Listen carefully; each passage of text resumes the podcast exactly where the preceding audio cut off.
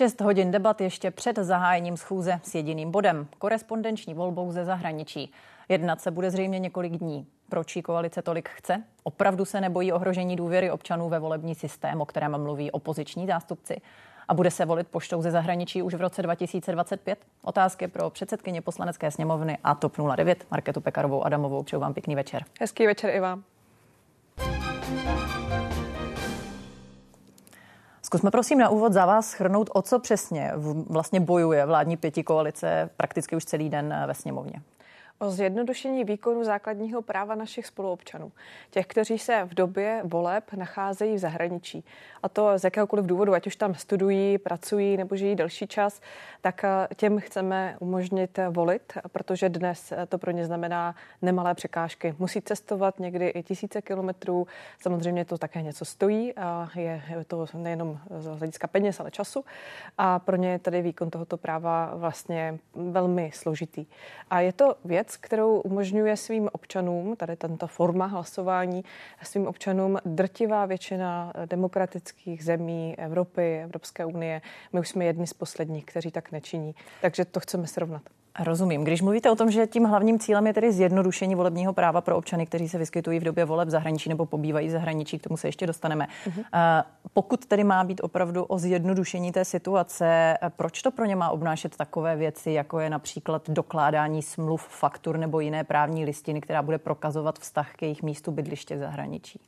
Protože je tam potřeba určitě zachovat také to, že eh, je nutné mít důvěru v to, že ten člověk skutečně neodhlasuje dvakrát a podobné věci, že máte kam mu doručit eh, ten eh, lístek, identifikační lístek, kterým se prokazuje pak ten, ta samotná volba. Ale já myslím, že tady je v tomto případě ještě stále i u nás v rámci koalice prostor pro určitou debatu, jak to například zjednodušit, protože ji vedeme stále. My ale víme, že samozřejmě opozice vzhledem ke své obstrukci konstrukci tohoto zákonu nám tady dává docela dlouhý čas pro to, abychom eh, ještě třeba některé ty věci eh, připravili jako pozměňovací návrh a zlepšili. To znamená, že by se to mohlo měnit, protože vy jste sama v několika rozhovorech se odkazovala vlastně na inspiraci Slovenskem, které něco takového nevyžaduje. Tam je nejdůležitější, aby dotyčný občan, který chce ze zahraničí hlasovat, prostě poskytl adresu toho místa, kam chce doručit ty hlasovací lístky a není nutné dokládat, jaký k tomu hmm. místu má vztah. Je samozřejmě spousta situací v zahraničí, kdy člověk ani takovou oficiální listinu v zásadě nemá jak získat. Tady tyto, tento návrh, který je sice poslanecký, tak ale psali legislativci, kteří eh, zkrátka dali takovou formu, která je pro nás stále ještě krokem dopředu, velkým krokem dopředu, ale vnímám, že je tady nutné asi se pobavit ještě o některých detailech a eh, prostě srovnat to tak, aby to bylo i pro lidi jednodušší, srozumitelnější, protože o to zjednodušení jde na prvním místě. Ehm, je ta podstatě dosavadní složitost, kterou připouštíte vy a konec konců hmm. dneska ji připustili i někteří další komentátoři eh, toho stávajícího návrhu. I důvod, proč odhadujete, konkrétně vy sama tedy, ale odhadujete vlastně poměrně nízký efekt na to zvýšení volební účasti. Mluvila jste o, o jednotkách tisíc nových voličů, které by mohla ta úprava přivést k urnám. Já jsem mluvila o procentuálně nárostu opravdu spíše v těch nižších eh, číslech eh, z toho důvodu, že je to zkušenost z těch jiných zemí, které zavedly korespondenční volbu v těch prvních volbách poté, co tady tato volba je zavedena, tak na Slovensku to také nezvýšilo tu volební účast nějak radikálně. Ale to je samozřejmě jenom nějaký příklad ze zahraničí, který si myslím, že by u nás platil spíš také, ale pak do budoucna, čím více, e, čím více let vlastně ta forma existuje, tak tím větší účast bývá. To je i v, prokázáno v dalších zemích, nikoli jen na tom zmíněném Slovensku. Ostatně některé země umožňují tuto formu hlasování svým občanům už desítky let, dokonce snad století, více jak století. Je to ve Velké Británii, takže ta praxe z různých zemí je nějakým určitým vodítkem. A to znamená, logicky... že si slibujete, že do výhledově by ten, ta možnost měla vlastně přivést víc a víc voleb, volebním, ne urnám v tomto případě, ale a... Eh, možnost mm. vlastně dát volit eh, většímu počtu z těch odhadem až 600 tisíc lidí žijících v zahraničích. Tak můžete říct, jaký máte v hlavě cíl, jaká je nějaká ta, eh, ta cílová suma voličů, které by mohla motivovat volba poštou? Víte, pro mě to není o tady tomto ukazateli, pro mě to je o tom, že právě všem jim dáme tu možnost. To znamená, pro mě ten cíl není eh, tady říct nějaké konkrétní číslo, kolik lidí by se díky eh, korespondenční volbě pak účastnilo voleb. Pro mě je to tak, že zhruba 600 tisíc lidí v zahraničí v době voleb pobývá a ti by měli právě všichni tu možnost. A je jenom na nich, jestli se rozhodnou ji využít nebo ne. My máme učinit všechno pro to, aby ta možnost byla bezpečná, aby právě nemohly vznikat otazníky nad legitimitou těch voleb, ale zároveň máme také dělat všechno pro to, aby byla jednodušší, co nejjednodušší pro ty občany, protože stát je tady pro lidi a ne lidé pro, obč- pro stát.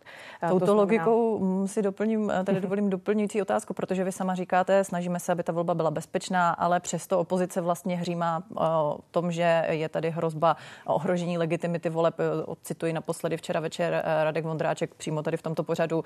Tento návrh má potenciál snížit výrazným způsobem důvěryhodnost voleb. To je tedy rétorika, kterou přináší opozice už ve chvíli, kdy jdete tou, řekněme, konzervativní cestou, kdy chcete hodně ověřovat, dokládat, aby se mm, snížilo riziko tedy dvojí volby například a podobně.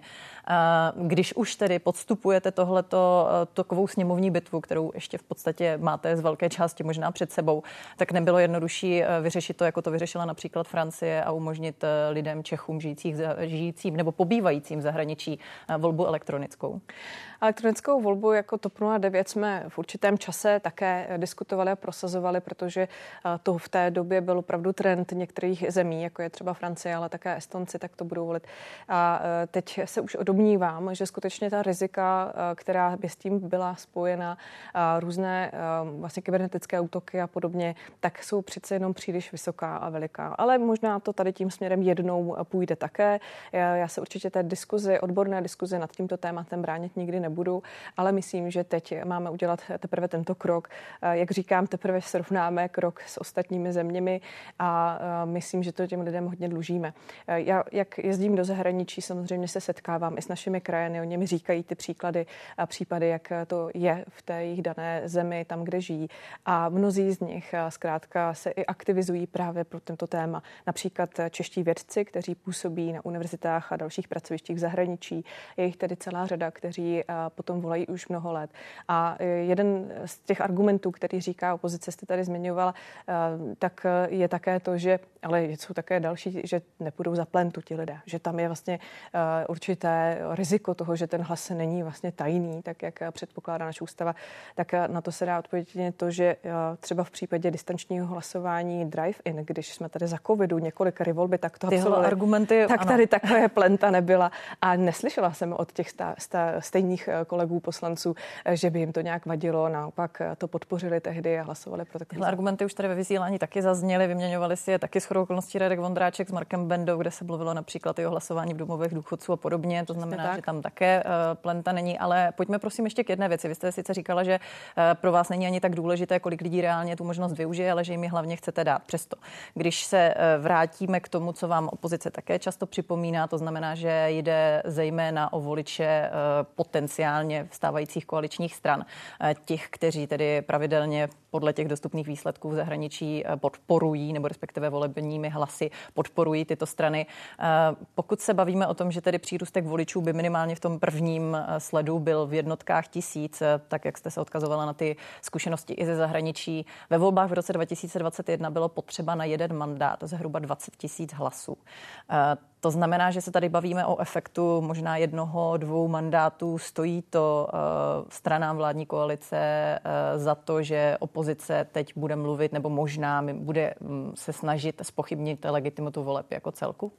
600 tisíc občanů stojí za to. Já myslím, že stojí za to i méně občanů. Eh, je potřeba vnímat eh, právě to, že jeden, jenom zjednodušíme eh, tu možnost.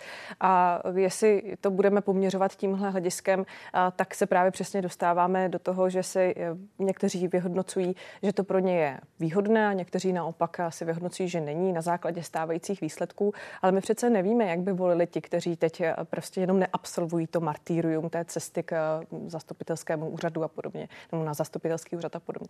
To znamená, eh, tady v tomhle případě eh, já si myslím, že je to i lichý argument ze strany opozice, že je tady v tom eh, vlastně nám vyčítáno, že to děláme jenom proto, že my chceme získat více voličů a více Tak vy konec konců zase opozici vyčítáte, že to účelově se snaží zbrzdit jenom proto, že ona tam ty v zahraničí tak často ty voliče nemá. Já používám argument, že se jich bojí, ale to neznamená, že je tam nemůže mít a možná, že kdyby jim právě zlehčila ten život, tak by u nich získávala body, protože když slyší ti lidé, jak se o nich vyjadřují naši opoziční kolegové, tak se tedy té podpoře pak moc nelze divit. Ono si vezměte, že my jsme dneska třeba slyšeli, že mají dokonce, Andrej Babiš to řekl, cestovat do Česka, ne, že mají jet jenom na nejbližší zastupitelský úřad třeba do hlavního města v tom daném státě, ale mají prostě cestovat třeba zprávy mnohem ještě dále, tedy častokrát, a to znamená k nám do Česka a ukázat, že jsou tedy ti jako Češi a vlastenci. Takovéhle nesmysly tam dneska padaly a mnohé další, nebo že když tady nežijí, tak nemají rozhodovat o tom, jak se tady žije, ale jsou to naši občané. To je ten základ, to je to pravidlo, nebo to, to hledisko, na které máme hledět. To, že tady mají třeba rodiny, chtějí se sem vrátit mnohdy, to by mělo být naším zájmem. A to znamená, já myslím, že my nemáme dělat z těchto lidí lidi jiné kategorie a říkat, vy nám do života tady v České republice nemluvte. Je to jejich právo, tak ten, kdo ho popírá, tak vlastně hovoří nebo respektive zlehčuje vůbec takovéhle základní věci. A už jste si s Markem Bendou vyříkali, na které volby by se vlastně ta možnost korespondenčního hlasování měla stáhnout jako na ty první? Ten návrh hovoří jasně, takže není třeba se vyříkávat. Je to od sněmovních voleb roku 2025, to znamená v příštím roce už bychom měli být schopni nebo měli by naši spolupčané mít tuto možnost. A tady tento, řekněme, určitý jako možný ústupek padl, pokud se nepletu, spíš jako reakce na to, že někteří i opoziční představitelé říkají, tak to odložme až pro nějaké další volby, čímž vlastně popírají celou řadu zase jiných argumentů, které používají proti tomu způsobu volby jako takovému. Oni si protiřečí zkrátka. Za mě je ale tady tato priorita jako TOP 09 už letitá. To není ani téma, které jsme přinesli až do vlády v tuto dobu. My už jsme ji prosazovali i z opozice, už dvě volební období předchozí jsme se o to snažili. Když právě řešíme to načasování a vy jste to částečně naznačila, konec konců padlo to i na plénu, pojďme si připomenout včerejší slova eh, Radka Vondráčka, předsedy sněmovně ústavního, eh, ústavně právního výboru z Hnutí Ano tady v interview. Že se něco dělá opravdu na míru a cíleně, účelově, nepokrytě k určitým volbám. My máme nový zákon, na kterým jsme se shodli, to bych chtěl vyzdvihnout, a že bude platit nová volební legislativa od 1.1.2026. 2026. Nicméně tady ta část zákona o korespondenční volbě byla vyňata a chtěli ji uplatnit už roku 2025. Naprosto okatě. Takže bych vás poprosila o reakci. Není to opravdu tedy okaté, řekněme, nějaké matematicky spočítaná nebo matematicky spočítaná snaha eh, vlastně využít ten zákon už na volby v roce 2025, přestože účinný jako celek má být v roce 2026? Tomu jenom několik poznámek. Tak eh, za prvé, tady probíhala opravdu velká jednání mezi opozicí a koalicí eh, ohledně volebních zákonů. A opozice jednoznačně řekla, že za ní je nepřijatelné, aby v těch volebních zákonech eh, byla i korespondenční volba, že v tu chvíli ona s tím bude velmi nesouhlasit.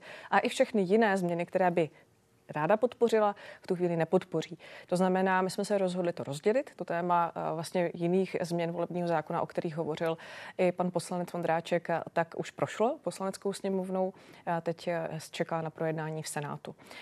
Pokud bychom totiž si řekli, tak jako my se nedohodneme na ničem a vlastně počkáme až třeba na další volební období, tak bychom také nezjednodušovali, nedigitalizovali některé součásti toho procesu a podobně. To jsme nechtěli udělat.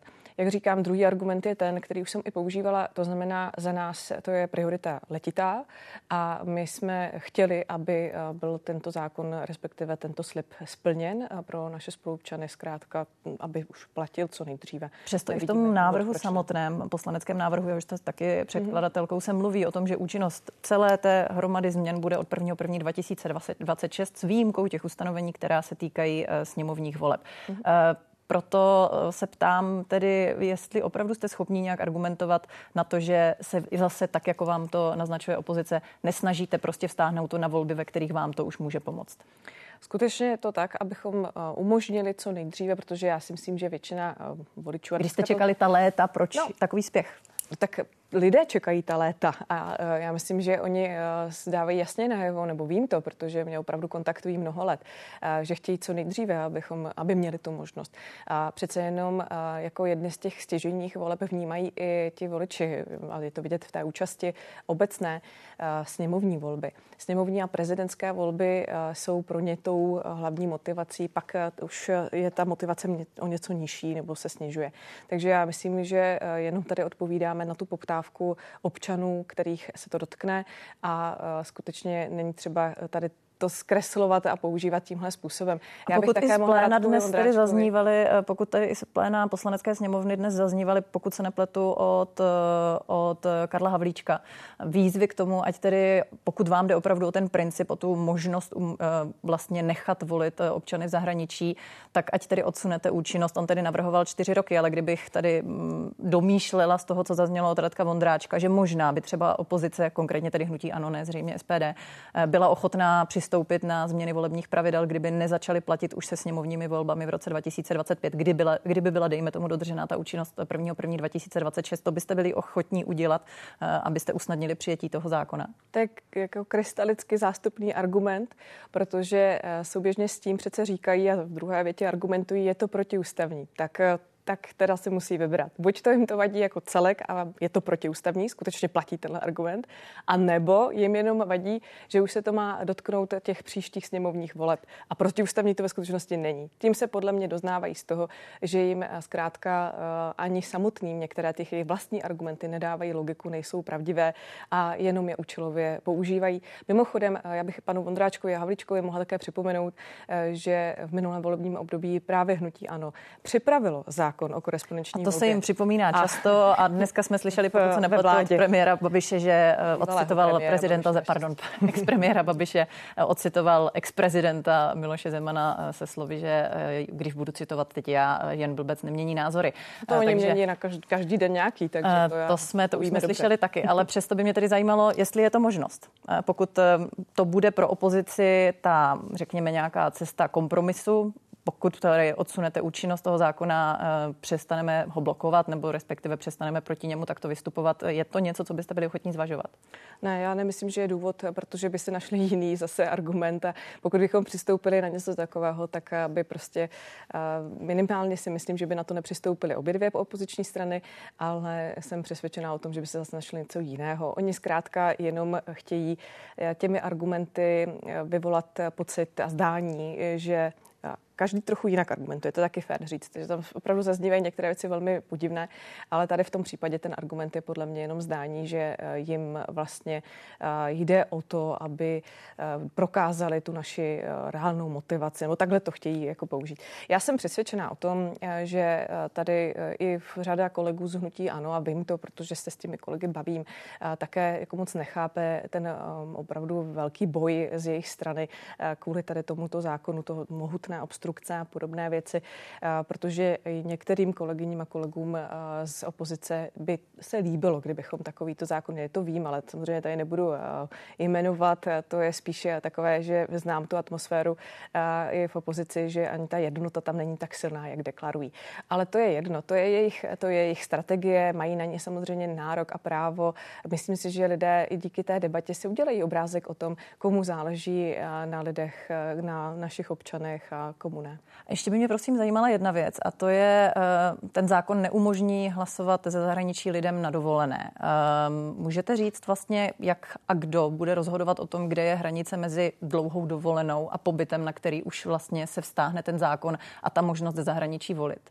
Je nutné se zapsat na seznam, zvláštní seznam eh, voličský a tady v tom případě je samozřejmě také nutné mít adresu, na kterou je možné doručit eh, tedy ten identifikační lístek a obálku a tak dále. A to znamená, že eh, tady v tomhle tom já vnímám právě tu důležitost ještě asi určitého i zpřesnění toho výkladu, kdy eh, zkrátka ten, kdo třeba je eh, v zahraničí studijně a tudíž tam pobývá na nějaké trvalé adrese, tak má jednoznačně jedno, nebo jednodušší možnost toto prokázat. A tady bych já vnímala, že by stačilo i třeba čestné prohlášení o tom, o té adrese, protože se dá zajistit, aby byl vyškrtnut a ta hranice? v českém seznamu uh-huh. jiným způsobem způsobem, než eh, jenom tady tímhletím jako pevným doložením. Ta hranice, eh, víte, asi nikdy neobsáhneme úplně všechny životní situace. Eh, to si myslím, že by umožnili opravdu až jenom ty elektronické volby. Ale v tomto případě i v jiných zemích, kde korespondenční hlasování je možné. Můj manžel je Slovák, takže tímhle způsobem hlasuje odtud z Česka na Slovensko. Tak ten model, který oni využívají, si myslím, že je opravdu takový jednoduchý, vhodný a vidím to tak, takže to funguje dobře a nejsou ani žádné pochybnosti o potom o samotném výsledku a spochybnění toho procesu. Já tady varuji a varovala jsem dnes kolegy ve sněmovně před používáním různých nepravdivých příkladů ze zahraničí, jako jsou americké volby, jako jsou rakouské volby, které prokazatelně nesouvisely s právě s To opakovaně zaznívá ve vysílání. Ano. Upozorňujeme a na to, že to nesouviselo s charakterem volby, tak. ale s následným nakládáním. Pojďme prosím tohle, tohle no. téma už v tomto směru Dobře. opustit, pokud jste nechtěla ho rozšířit. Chtěla jsem ještě to... jeden argument, který se objevuje, začíná se objevovat eh, právě od hnutí ano a vnímám to jako velmi nebezpečné. To znamená eh, vytváření určité atmosféry, eh, že pak pokud tedy nakonec to hlasování takhle bude, já věřím a všichni věříme, že bude, protože to prosadíme, tak že vlastně už teď začínají rozesévat takovou určitou nedůvěru vůči pak následnému výsledku těch voleb. A to je přesně to, jakým způsobem třeba postupoval Donald, Donald Trump v Americe. To znamená, už měsíce a měsíce před těmi volbami samotnými hovořil o jejich sfalšování, o různých machinacích a podobně. A to dnes už v náznacích slyšíme i od kolegů z opozice. To považuje za velmi nebezpečné a hraní si s ohněm. Jak tomu chcete čelit? Tím, že právě budeme uvádět fakta, argumenty a nebudeme ty lži, které k tomuto jsou, nebo jsou to opravdu manipulativní výklady těch skutečností, které se staly třeba ve Spojených státech, nebo četli jsme článek, který podepsal Andrej Babiš, možná ho i tedy psal, který říká, že za útok na kapitolu může právě korespondenční volba. To je nesmírná manipulace, zkrátka až to se vracíme k tomu, tomu, co už jsme říkali. Eh, pojďme prosím ještě k jedné věci, která se dnes částečně ve sněmovně vlastně taky řešila.